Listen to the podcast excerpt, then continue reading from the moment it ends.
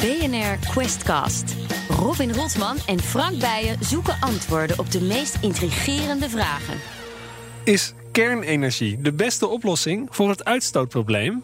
Als je kernenergie eh, helemaal uitsluit op dit moment, dan, dan steek je je koppel een beetje in het zand en dan ben je misschien kolen aan het tolereren. Ja, welkom weer bij de derde aflevering van de BNR Questcast. Vandaag hebben we het over kernenergie. In 2050 wil Nederland de uitstoot van broeikasgassen met 95% verminderen. 95%, dat is bijna alles.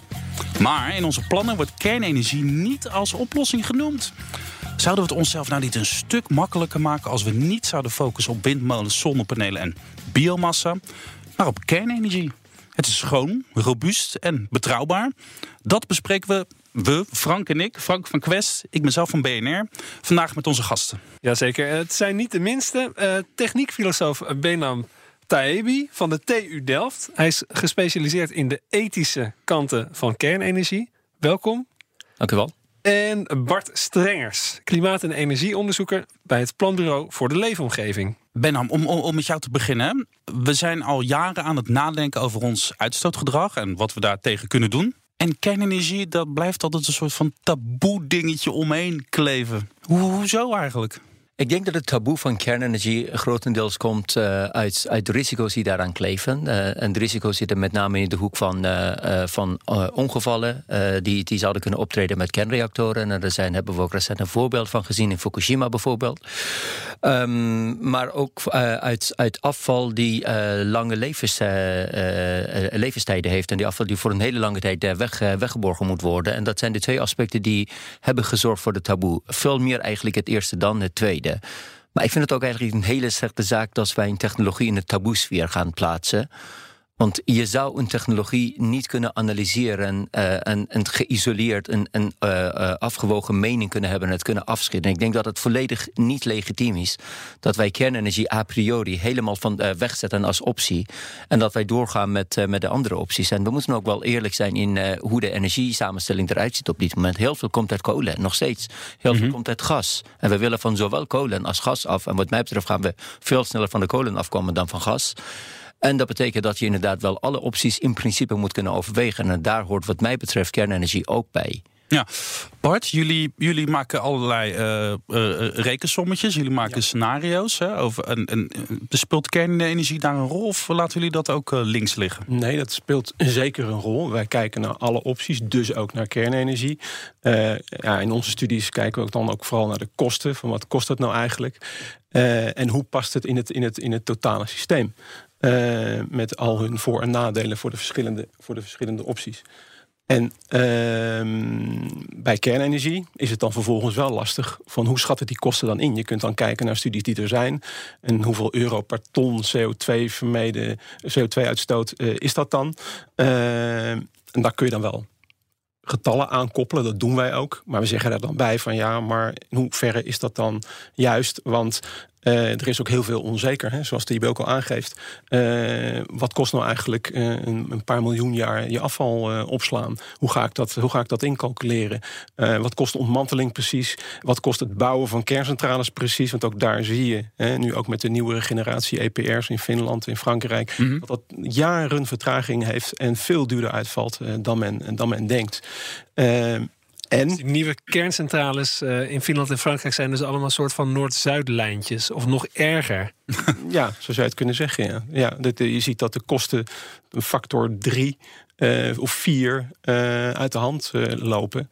En dat zijn natuurlijk forse overschrijdingen. Tegelijkertijd, ja. de alternatieven, wind, zonne-energie, biomassa, daar maken jullie natuurlijk ook berekeningen voor. Als je naar 2030 gaat kijken, 2050 misschien wel verder, dan zit je dus naar verschillende generaties van die technologie te kijken, waarvan de de, ook onzeker is hoe dat zich weer gaat. Dat, dat is die onzekerheid die is toch net zo groot als je de alternatieven gaat berekenen? Of valt dat mee? Dat valt natuurlijk mee, want een, een, een windmolen heeft een typische levensduur van 15, 20 jaar misschien. Uh, voor zonnecellen uh, geldt hetzelfde. Een kerncentrale staat er toch al gauw 40, 50, 60 jaar. En het gaat over hele grote bedragen. Hè, over 10 miljard voor één centrale bijvoorbeeld. Uh, zeker als het uit de hand loopt, de kosten. En dan is dat een heel ander, heel ander plaatje. Dus je moet in één keer moet je je heel veel geld reserveren, waarvan je niet precies weet wat de risico's zijn, hoe dat uiteindelijk uitpakt. Terwijl bij wind en zon is dat veel duidelijker. Dus in jullie rekensommen, die de uh, Nederlandse overheid natuurlijk ook moet gebruiken, ja. Um, daar uh, is de onzekerheid bij die kernscenario's veel groter dan bij kolen en, uh, en alles wat we nu hebben. Ja, desondanks zeggen wij niet, je moet het niet doen. Alleen als wij kijken naar 2030, eh, 2030, dan moet de, hebben we beloofd in het regeerakkoord dat we 49% CO2 gaan reduceren. Wij hebben daar uh, kostenpakketten voor doorgerekend. En daar hebben we gezegd van oké, kernenergie is mogelijk een optie. Op basis van de huidige kosteninformatie is het niet per se veel duurder dan andere opties. dan heb je dus minder wind en zon nodig. Maar de onzekerheden zijn heel groot en heel belangrijk. In 2030 staat die centrale er hoogstwaarschijnlijk niet. Dus dan is het voor 2030 niet echt een optie. Dus als het dan al een optie is, uh, wordt het iets voor. Dan kijk je naar 2050. Zegt, wordt het een 2050 verhaal. En dan moet je dus heel goed gaan kijken van hey, willen we dat als maatschappij? Uh, de, de angst voor ongelukken. En dat is, dat is een hele interessante, vind ik altijd. Dan weet je vast veel meer van het TIB. Maar uh, dan, als, je, als je gewoon kijkt naar de cijfers van hoeveel uh, doden, gewonden enzovoort uh, vallen er ten gevolge van kernenergie per megawatt geproduceerde elektriciteit, dan is dat eigenlijk heel weinig. Ja. Maar tegelijkertijd is natuurlijk de impact van zo'n ongeluk gigantisch. Ja. dus dat is weer een hele andere. De impact op onze onderbuiken waarschijnlijk Ja. Benham, uh, oké, dus we hebben nu een beetje een beeld van uh, de onzekerheden. Laten we naar die 2050 gaan kijken. En stel dat we zouden kiezen voor zo'n kerncentrale of meer kerncentrales. Wat zijn dan de voordelen van die kerncentrales? Dat is toch gewoon de betrouwbaarheid en de, ro de robuustheid. Het is schoon. Als je 2050 uh, van die CO2 af wil, dan is een kerncentrale gewoon een zekerheidje. In zekere zin heb je inderdaad wel gelijk dat het schoon is. En uh, dan hebben we te maken met, uh, met minder CO2. Overigens, kernenergie, ik zou het ook zonder CO2, ik zou het niet CO2-vrij noemen. Want ook bij kernenergie komt veel CO2 kijken. In de bijvoorbeeld transport van allerlei materialen in het bouwen van de kerncentrales. Dus er, er is ook wel wat CO2 mee gemoeid, maar het is substantieel lager dan bij andere energiesoorten. Dat geldt toch ook voor wind uh, dat geldt in en, principe en zonnecellen, die moet je ook van A naar B brengen. Ja, ja, ja, dus we moeten naar het complete plaatje kijken. En uh, als wij naar 2050 kijken, en dan, uh, dan ga ik inderdaad terug naar wat Bart net zei. Wat voor centrale zet je neer? En afhankelijk van hoe je die vraag beantwoordt, uh, dan heb je te maken met verschillende soorten kernenergie. Je zou bijvoorbeeld kunnen denken aan eventueel thoriumcentrales. En die hebben dan weer andere voordelen en weer andere nadelen. En die hebben meer investering misschien wel nodig. Maar de voordelen zijn ook aan die andere kant wel groter. Dus het, het plaatje, het economisch gedeelte is er een substantieel deel van het plaatje. Dus je moet dat soort modellen wel hebben om enigszins uh, vooruit te kunnen blikken op wat er gaat komen en wat, wat, voor investeringen gerechtvaardigd zijn. Maar je moet ook de vragen over de risico's en welke maatrisico's wij wel niet of niet gerechtvaardigd vinden in de samenleving in overweging nemen. En wat mij betreft is ook het type centrale wat wij neerzetten. Ja, de, de, de Europese centrales, de EPR's zijn op dit moment wel die, scoren niet zo heel erg goed, omdat zij veel duurder uitkomen dan, dan, dan wat, ze, wat ze hebben beloofd. Omdat ze ook veel langer duren om te bouwen en neer te zetten. En het probleem van CO2 zou misschien wel veel eerder dan 2050 opgelost moeten worden. Je moet ook kijken naar het klimaatprobleem, oplopende CO2, uh, of emissiegassen, niet alleen CO2, mm -hmm. maar de emissiegassen die ophopen in de, in de atmosfeer. En dat het op een gegeven moment misschien tot, tot een dusdanig gevaar kan leiden dat je niet meer terug kunt. Dus emissie zou niet meer helpen. Dus Nou. je moet ook wel zorgen dat je dat punt niet bereikt, de zogenaamde tipping point niet bereikt. Dus je moet al, dat, al die dingen in overweging nemen. Dat, dat, dat maakt het plaatje enorm complex. Ja. En, en, daarom erger ik me ook wel eens aan, aan de statements die ik wel eens, uh, wel eens hoor van uh, kernenergie ja of nee. Je kunt dat soort one-liners niet maken. Want je moet, je moet eigenlijk voldoende rekenschap geven van al die complexiteiten in het verhaal. Ja, maar we, ja, ik vind een, een goede filosoof. Dat zijn Einstein ook altijd. Die kan heel, als je het niet, als je iets heel ingewikkelds niet heel makkelijk kan uitleggen, dan snap je het zelf niet. Dus ik vind dat ik jou toch wel even mag uitdagen. En uh, als, we, als we moeten kiezen tussen kernenergie of de, of de alternatieven. Ja, waar, waar zit dan de, het knelpunt? Waar, waar gaat die keuze dan eigenlijk over? Uh, als een goede filosoof ga ik je ook tegenspreken in je vraagstelling. of je vraag ter discussie stellen. Wie is een goede filosoof? Als filosoof. Ja, oké, okay, nou uh, vooruit. Ik denk dat de, vraag, dat de vraagstelling niet, niet, uh, niet terecht is. Want uh, ja. het dilemma wat je schetst is niet, uh, niet correct. als ik zou moeten kiezen tussen alternatieven... en met alternatieven bedoel ik zon, wind en misschien biomassa... tot op zekere hoogte, en kernenergie... dan kies ik voor het eerste. Maar dan is de vraag, van, zijn we daarmee wel? daarmee wel? Uh, en, en ik denk van niet. Want als, als wij het daarmee konden redden, dan hadden we het al lang wel gedaan waarschijnlijk. Duitsland is aan het proberen om van kernenergie af te komen. En tegelijkertijd geen kolencentrales neerzetten, geen gascentrales neer te zetten en geen kernenergie te importeren. En dat laatste is ook ontzettend belangrijk. Het is halfslachtig als je zegt van we gaan worstelen afbouwen en vervolgens 2030 ben je enorm kernenergie uit uh, Frankrijk aan het importeren. Dat is ook niet echt consistent beleid wat nee, dat betreft. Dat is ook een beetje Dus hypocriet gelooft- Ja, als je gelooft dat, dat kernenergie ook tot de mogelijkheden behoort, dan moet je ook wel zelf bereid zijn om daarin te investeren. En ook de risico's die daarmee gemoeid zijn te accepteren. Dus ik denk dat het, dat het dilemma wat je schetst eh, niet per se een correct dilemma is. Maar de vraag is dan nog altijd van op welke termijn willen wij van hoeveel CO2 af en welke opties hebben we dan op tafel? En zou kernenergie daar dan een rol in moeten spelen? En in die woorden zouden we dan dat dilemma kunnen schetsen. Oké. We hebben in interviews gelezen, eh jij hebt gezegd, Benam, dat eh, de discussie over kernenergie te simpel wordt gevoerd. Greenpeace is fel tegen. Eh, Arjen Lubach had laatst een, eh, een vrij fel betoog voor. Wat ontbreekt er nou precies in de discussies eh, die over kernenergie worden gevoerd volgens jou? nuances. Om mee te beginnen. Nou, nou, de, de, volle, de felle voor- en tegenstanders spelen een andere rol in het debat dan, dan het genuanceerde debat. Ik heb de uitzending van Arie Lubach heb ik ook bekritiseerd, omdat het inderdaad gewoon heel erg kort door de bocht was. Maar tegelijkertijd heeft hij weer een ontzettend belangrijk punt op de agenda gezet. En volgens mij was dat wel zijn bedoeling. Eh, we, zijn het, we hebben het weer over kernenergie, wat drie jaar geleden volledig niet mogelijk was. We dachten van het is helemaal uit, eh, uit de scène verdwenen. Wat er ontbreekt is, is, is voldoende begrip over wat de technologie wel en niet kan. Eh, een, een, een goed beeld van de risico's, maar ook een goede afweging tussen kernenergie en de alternatieven. En dan bedoel ik met alternatief niet alternatieve energiesoorten, maar als je kernenergie niet kiest, wat kies je dan? En ik heb wel eens, wel eens een beetje een. Als, als een provocerende statement gezegd van als je kernenergie eh, helemaal uitsluit op dit moment, dan, dan steek je je koppel een beetje in het zand en dan ben je misschien kolen aan het tolereren. Ja, in feite is. Nederland natuurlijk een oude vieze kolentrein die eh, eh, de, de ene na de andere dag een nieuwe lading kolen in de, in de, in de oven schept. Zo moet je ons land wel zien. Kolen, nou, ik, ik denk dat, dat, dat het iets minder zwart is uiteindelijk dan, dan, dan zoals je het schetst. Maar tegelijkertijd is het inderdaad wel. Behoren de kolen nog altijd tot de mogelijkheden, tot, tot, tot de opties. En gas, daar willen we ook van af. Er is ook een enorme discussie gaande om van gas ook af te komen. Want gas ook is, is een enorme leverancier van elektriciteit. Als we van kolen en van gas, van twee grote leveranciers van elektriciteit af willen komen, dan moet daar, dan moet er daar wel een, eh, een gedegen scenario tegenover staan. Want voordat je het weet, ben je uit Frankrijk aan het importeren. Nou, oké, ik, ik, eh, het woord nuance viel. En ik, ik zag hier eh, links van mij, daar zit Bart. Daar zag ik iets helemaal opgloeien. Die wil daar graag iets over roepen. Ik wil vragen of je dat nog heel even bij je kan houden. Want we blijven nog even bij de ongenuanceerdheid. Want Frank heeft een paar stellingen die hij aan jullie wil voorleggen. Zeker. Ja, Benan en Bart, ik eh, eh, leg een paar stellingen voor. Ik wil weten of je het ermee eens bent of oneens. Je moet kiezen, maar nuanceren kan achteraf. Nou, dat moet lukken, toch? Gaan proberen.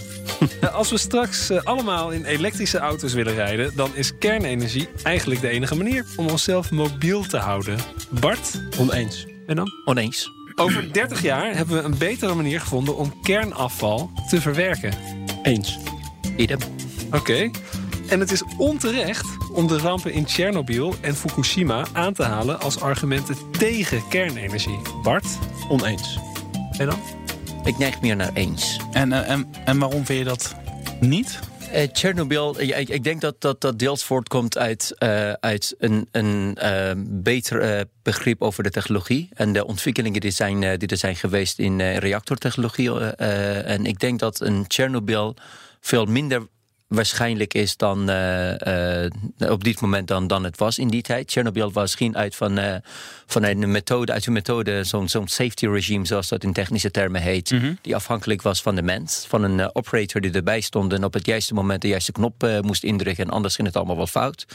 Daarna zijn we overgestapt naar een ander model, dat noemen wij dan de passive safety. Dat, eh, dat is de passieve veiligheid die niet afhankelijk is van de mens en in principe zelf zou moeten ingrijpen als er iets fout gaat. De automatische piloot. De automatische piloot die tenminste, het is automatisch op het moment dat het als automatisch moet optreden. Dus als de operator niet, eh, niet ziet dat er iets fout gaat, dan moet de reactor zelf eh, inschakelen. En de, de, de wijziging is ook soms zo bazaal als water op hoger niveau zetten en, eh, en, en zorgen dat het vanzelf gaat stromen op het moment dat dat het moet gaan stromen. Dus dan ben je niet afhankelijk van, uh, van elektriciteit. Dat is wat er fout ging bijvoorbeeld in uh, Fukushima. Um, en ik vind Chernobyl en Fukushima in één zin noemen, vind ik ook onterecht. Chernobyl was een kernramp in, de echt, kernramp in de echte zin van het woord.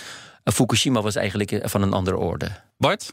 Jij vond het uh, wel terecht als uh, Fukushima en Chernobyl worden genoemd als argumenten tegen kernenergie. Ja, maar ik, zat, ik twijfelde ook, zoals je zag. Ja. Ik, vind het, ik vind het een lastige. Maar ik denk op het moment dat er dus dat soort ongelukken gebeuren, uh, dat mensen zich heel erg bewust worden van de risico's, ook al zijn die nog zo klein. En het laat wel zien dat het blijkbaar mis kan gaan. Ik ben het helemaal met het eens dat Chernobyl natuurlijk een type reactor is, tweede generatie. En die niet meer gebouwd worden. Dus nu zijn ze veiliger. Uh, bij Fukushima uh, ja, ging er natuurlijk wel heel veel tegelijk mis. Uh, maar het laat wel zien dat dat dus kan gebeuren. Ja. En een tsunami en een gigantische aardbeving en elektriciteit wat uitvalt. Weet je, het was, het was en, en, en. Dat is een beetje het probleem. Maar als het dan misgaat, dan kan ze misschien wel heel klein, maar dan is het ook gelijk goed mis. Hè? Ja, dat is ook inderdaad wel een ander begrip over risico. De andere definities van risico's. Want we zijn jarenlang geneigd geweest om risico's alleen maar in termen van waarschijnlijkheden te drukken, uit te drukken. En dus uh, er wordt, als het gaat om bijvoorbeeld derde generatie reactoren, zeggen we dat de, de kans op een ongeluk is 10 tot de min 6. En voor een leek betekent dat eens in de 100 mil, uh, miljoen. Uh, 100 miljoen jaar. Uh, nee. Nee, miljoen jaar. Uh, eens in een miljoen jaar. ja, miljoen ja, jaar. Ja. Maar dat is ook wat je ook, uh, daar moet je ook bij opmerken dat het geen jaar is, maar jaar van reactoroperatie. Dus als, je, als je zegt 10 tot de min 6, betekent dat we hebben wereldwijd ongeveer 500 reactoren die tegelijk draaien. Dus dan moet je 1 in de miljoen maal 500 doen. Dat is dan één ongeluk per 20.000 jaar. Ja, dat is ja. nog steeds wel een hele lange tijd. Dat is, een, dat is een hele kleine waarschijnlijkheid. Maar tegelijkertijd hebben we ook gezien dat het kan gebeuren. Is en als niet, het gebeurt is het dan... niet eens in de 2000 jaar? Of zit ik er mis? Dat, uh, ik help, niet te twijfelen. Help, ik zelf ook even help. met de pen op papier. Uh, Als jij dat naar mij vraagt. 2000. 2000. Je hebt gelijk. In de 2000 jaar. dat, uh, dat heb je dan. Helemaal gelijk. Ja, ja, ik ben blij En dat je erbij bent, Frank. We hebben nu hoeveel jaar kernenergie? Ja. Een jaar of 60. En hoeveel ongelukken hebben we gehad? Klopt. Vier. Ja, ja. Eh, grote ongelukken. Dus dat is dan toch wel verdacht. Oké, eh, laten we dan even kijken hoe onze energiemix er nu uitziet. We willen dus af van die smerige fossiele rotzooi. Daar zijn we het in ieder geval over eens. Eh, hoe groot is dat gat nou eigenlijk werkelijk wat we moeten vullen? Op dit moment stoot Nederland in de orde van 200 megaton CO2 uit. Laten we het even over procenten hebben. Dat is misschien duidelijker. Hoeveel procent uh, is in Nederland nou nog fossiel op dit moment van onze energievoorraad? Dat is iets van uh, 95 procent. Uh, nou, iets 94. Het is het overgrote deel. Ik bedoel, het, op dit moment Dan hebben we nog 3% kernenergie en 3% uh, zon, en, zon en wind. Hè? Dus Ja, ik weet niet of kernenergie wordt gerekend bij de duurzame bronnen. Volgens mij is de som van zon, wind en biomassa is uh, ruim 6% van de energievoorziening. Oké, okay, dus met andere woorden, met uh, twee keer de kerncentrale van Borselen, want die levert 3%. Met twee keer Borselen uh, kan je in Nederland alle, um, alle molentjes en alle panelen weghalen. Dat klopt, maar pas op, we zitten pas aan het begin van uh, het bouwen van onze zonnepanelen en windmolens. Uh, in, in de komende decennia, komende jaren zelfs, worden er gigantische windmolenparken gebouwd in de Noordzee. En dat is ook het grote, uh, de grote klappers die gemaakt gaan worden. Dat zijn de windmolenparken op de Noordzee. Dat zijn gigantische molens, 10, 12 megawatt. dat is ook allemaal aanbesteed en getenderd voor een deel. En subsidie is daar steeds minder nodig. Dus redden we het daarmee? In theorie kunnen we het daarmee redden. Het is wel. Ja? Uh, ja. Gewoon heel de Noordzee vol met windmolens ja. en uh, ja. dan daar, daar, redden we het mee. Recent hebben we daar ook een studie over uitgebracht. Uh, het betekent wel dat je een kwart, geloof ik, van de Noordzee volzet met windmolens. En dat er ook een kunstmatig eiland komt waar, hè, waar ook de schepen heen kunnen die ook moeten onderhoud plegen. maar er kan heel veel gebouwd worden. De Noordzee is relatief ondiep. zeker de Doggersbank. Dus dat, dat, en dat gaat, dat gaat ook gebeuren. Nou, Benham, probleem opgelost. Ja, dat zou wel mooi zijn. Uh, ik denk dat in de meeste. Het is, het is wel heel fijn om die studies te maken en te weten dat, wat de mogelijkheden zijn. Uh, maar ook om terug te gaan van je kunt al die, uh, al die windmolens en, en, zonnepanelen weghalen en nog een tweede centrale neerzetten. Ik denk dat we het niet zozeer als een soort tegenstelling van elkaar moeten zien. Ik denk dat, dat het, het verstandig is om, om de, de, de, de energiemix debat, het debat over wat voor energie willen we in de toekomst te voeren uh, door te kijken naar de opties. Ik denk niet dat in geen, in geen enkele van die scenario's scenario's willen we af van die wind en, en zon. Dat zijn de duurzame bronnen, dat zijn de bronnen die we graag willen uitbreiden. En in Nederland lopen we trouwens Europees ook gezien heel erg uh, achteraan. Vandaar dat, uh, dat het aandeel in Nederland zo laag is. We lopen achter met wind, we lopen achter met kernenergie. Ja, vooral op, op, wind zou ik zo snel mogelijk een inslag, inhaalslag willen maken. Wind en, en zon, zeker wind. Uh, dus dat, uh, vandaar dat ook die, uh, die percentages op dit moment zo laag zijn. Dus daar wordt snel aan gewerkt. Maar tegelijkertijd is het, is het fijn, prettig om in dat plaatje mee te nemen dat energiebehoefte groeit. Energiebehoefte groeit ook met, met, met groeiende economie, groeit ook met de groeiende bevolking. en die energie moet ergens vandaan komen. Borstelen gaat eruit tussen nu en 2030. dus je moet, je moet wel zorgen dat, je, dat het plaatje kloppend is. en, en daarin zou je ook kernenergie eventueel kunnen overwegen. En nogmaals, ik heb een paar keer gezegd dat je het overwegen.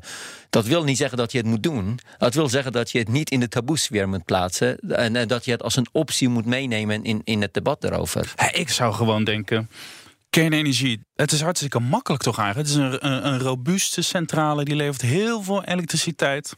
Die kan je gewoon neerzetten en laten draaien. Oké, het is niet gewoon, dat hoor ik je net allemaal vertellen, Bart. Maar, het, maar toch, je kan daar een soort robuuste basis neer, neerzetten. Het kost ook vooral veel minder daar op, op ingaan, die robuustheid. Hè? Want kijk, op het moment dat je veel zon en wind gaat uh, plaatsen... dan krijg je natuurlijk het probleem van intermittency, zoals dat heet. Mm -hmm. Oftewel, uh, die leveren alleen maar stroom als het uh, waait, CQ de zon schijnt. En als we een uh, donkerflaute hebben, een mooi woord in het Duits. Dan, donkerflaute? Ja, dus het is, het is en, en, de zon schijnt niet en het is windstil. Dus we hebben een mistige, uh, ja. uh, grijze dag in de winter. Ja. En dan doen die dingen dus helemaal niks. en dan heb je dus je hele Noord, Noordzee vol staan en al je daken vol liggen met zonnepanelen. En de Noordzee vol met windmolens.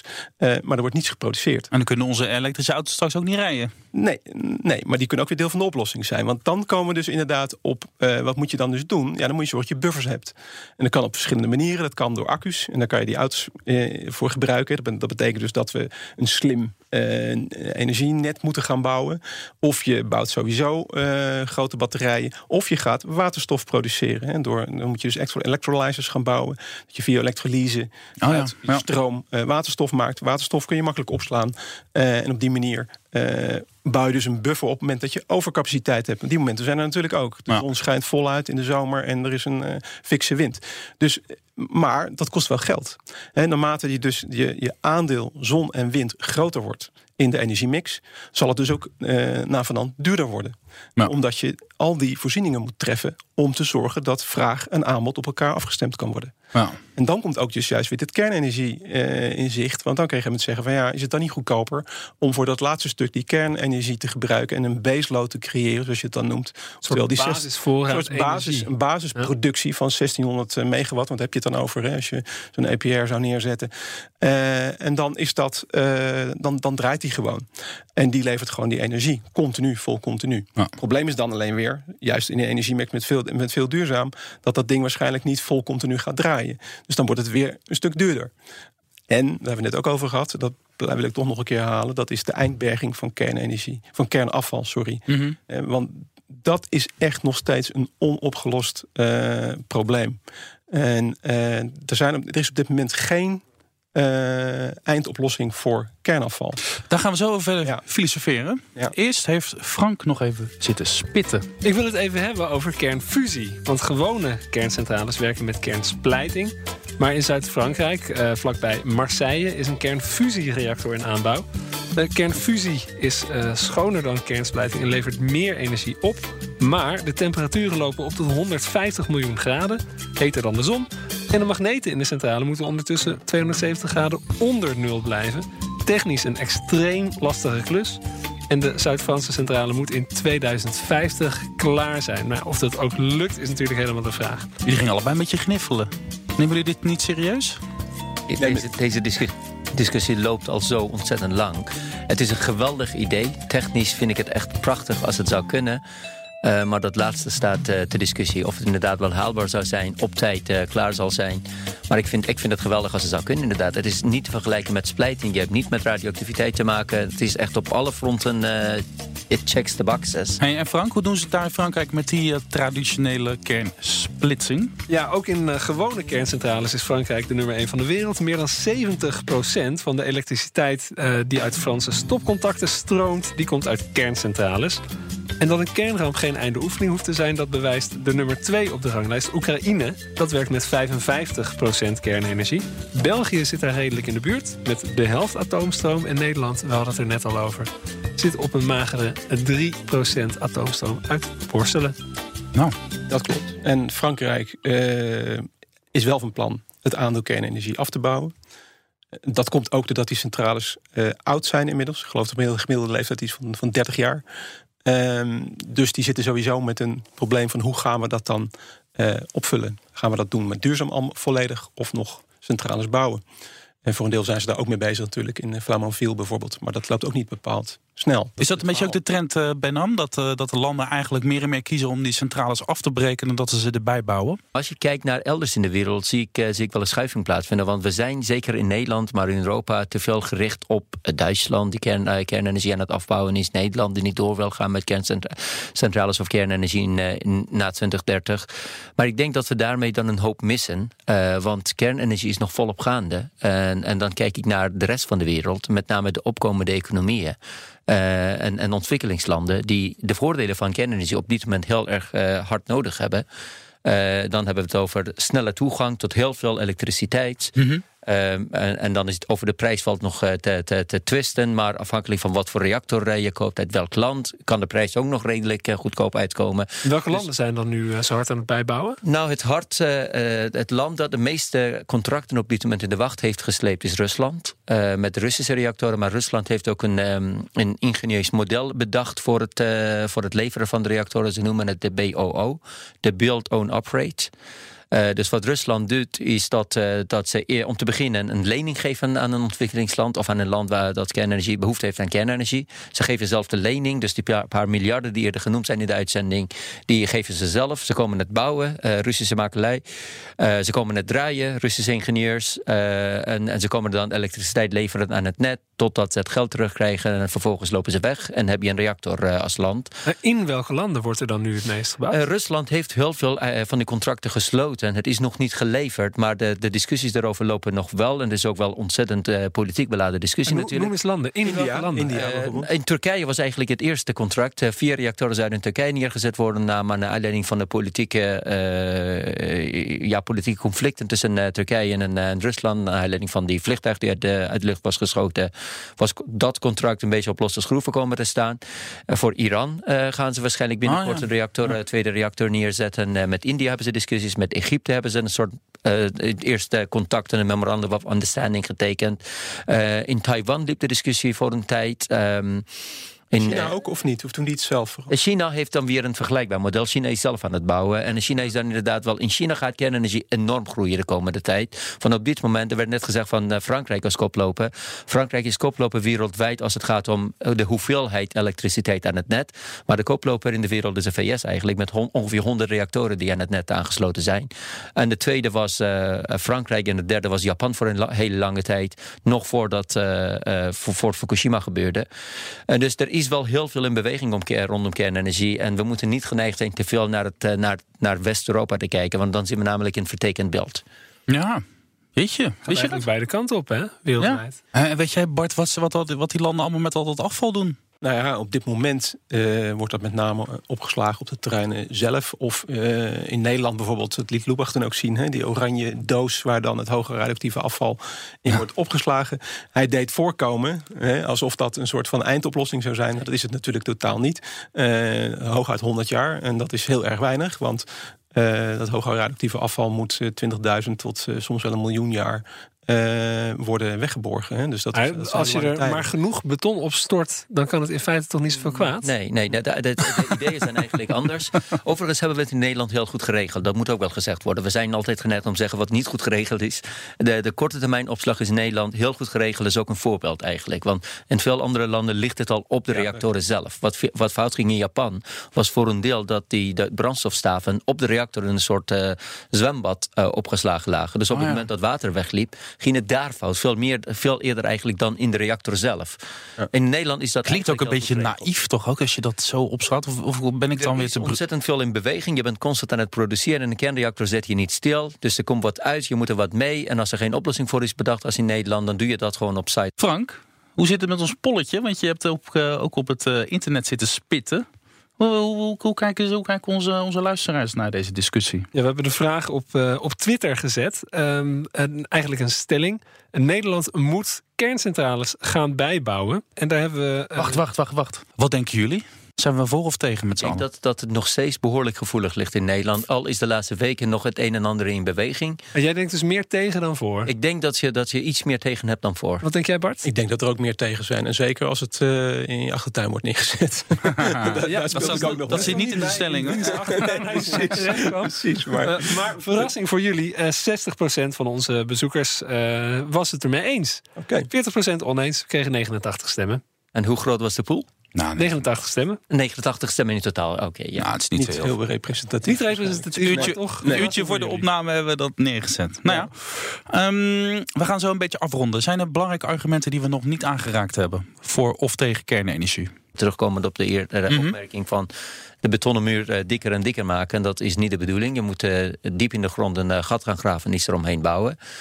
Uh, maar een idee dat, uh, dat, dat wel eens is genoemd... dat je eventueel met meerdere landen tegelijk een uh, opslagplaats zou kunnen bouwen. En dat idee is een behoorlijk aantrekkelijk idee voor landen als Nederland... met één draaiende kernreactor en met één uit het verleden in Dodewaar... die nog ontmanteld moet worden.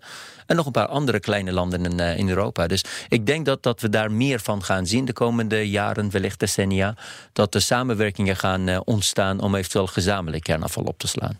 Ik wil het nog even hebben over die thoriumreactoren. Die hebben we nog uh, net genoemd. Uh, maar wat zijn nu de grote voordelen van thoriumreactoren boven oude kernreactoren? Nou, een thoriumreactor, uh, zoals de naam al zegt, gebruikt thorium als brandstof. Dat wil zeggen, niet thorium zelf, maar daarvoor wordt dan weer uranium uitgevormd. En het grote voordeel is dat de hele brandstofcyclus ertoe leidt. Wat is dat, dat thorium nou voor spul? Um, dat is thoriumverspilling, toch een soort Thorium metaal. is een van de. Ja, het is een metaal. Uh, het komt veel meer voor dan uranium. Dat is het allerbelangrijkste uh, argument voor thorium. Het is anders verspreid wereldwijd gezien dan, dan uranium. Uh, en, en, en thoriumreactoren, tenminste de gesmolten zoutreactoren, werken ook met gesmolten brandstof. Dat betekent dat het ook niet gaat smelten. Dus kernsmelt is bijna fysiek uitgesloten. Want, Geen meltdowns. Hebt, dat, dat type kernramp, dat kan je dus niet hebben. Een groot voordeel is, je hebt tot duizend keer minder afval. En bovendien hoef je het maar 300 jaar uh, op te bergen. Dat is nogal een verschil met uh, 20.000 jaar of nog veel meer. Dus uh, in, in theorie heeft het enorme voordelen. Zouden we die wel eerder kunnen bouwen dan die kernfusiecentrales waar we het over dat denk, over ik, dat denk ik nog net wel. Ja, ja. ja. ja. Ben, ik, ben ik mee. Okay. Zou je gewoon niet kunnen concluderen dat uh, kernenergie misschien niet de beste oplossing is voor ons uitstootprobleem, maar wel misschien een deel van de oplossing en dat we voor Voor die conclusie niet weg moeten lopen met z'n allen. Zeker. Ik denk dat het een hele goede formulering is. Uh, je moet kijken van waar willen we heen? In 2050 willen we CO2-neutraal zijn. Uh, het liefst doe je dat natuurlijk uh, misschien zonder kernenergie. Maar als blijkt dat dat heel lastig is, is het zeker de moeite waard om dat wel te overwegen. want als je moet kiezen tussen CO2-uitstoot en kernenergie, ja, dan, dan zou ik ook kiezen voor kernenergie uiteindelijk wil je toch het klimaatprobleem ook, uh, ook aanpakken. En dat hebben we ook met elkaar afgesproken. Dus dan is het misschien voor zover je niet genoeg, uh, uh, niet genoeg molens en zonnepanelen kan bouwen. En voor zover je het probleem van die energiefluctuaties, die, die, die windstilte en die, die bewolking niet kunt oplossen. Dan zou je toch wel echt naar kernenergie moeten komen als je ook van die uitstoot af wil. Precies, je moet het dus niet als uh, taboe behandelen. Daar ben ik het eigenlijk heel erg mee eens. En ik denk dat we ook wel een beetje af moeten komen met het dogmatisch, ideologisch willen analyseren van technologie. Ik denk dat dat, uh, dat, dat geen goed idee is. Uh, en weer het, het, het, redeneren van kernenergie heeft risico's. En daar moeten we van af. vanwege risico's willen we het niet betekenen dat je het andere risico's niet voldoende hebt begrepen. En naar mijn gevoel hebben we wel een paar kerncentrales nodig als ik zo die fluctuatieproblemen hoor. Maar misschien dan wel liever op thorium, of niet, Robin? Nou ja, als ik dit zo hoor. Heren, dank. Techniekfilosoof Benham Taebi van de TU Delft en Bart Strengers, energie- en klimaatonderzoeker van het uh, Planbureau voor de Leefomgeving. Frank. Robin. Ik weet het nog steeds niet, die kernenergie. Ik zeg, laten we het gewoon doen. Nou, voor mijn gevoel... Een beetje kernenergie, maar niet te veel. centrales erbij. Thoriumcentrales. En voor de rest gewoon molentjes en uh, paneeltjes. Keihard innoveren met die, kern, met die kerncentrales. Goede oplossingen zoeken voor het afval. Maar ondertussen zou ik het ook wel heel erg leuk vinden als we gewoon onze energie uit de zon en uit de wind halen, toch? Dat is toch heerlijk? Onbeperkt veel energie. Als je dat echt grootschalig zou aanpakken, dan kan je, de- als alles schoon is, dan kan je de lampen zo lang mogelijk laten branden als je maar wil. Dat lijkt me ook wel wat. Over twee weken is er weer een nieuwe BNR Questcast. Luister ondertussen ook naar de andere afleveringen over eh, monogamie bijvoorbeeld. Of eh, over de vraag of we naar Mars moeten. Doe dat via Spotify, iTunes, Quest.nl of bnr.nl. En tot de volgende keer.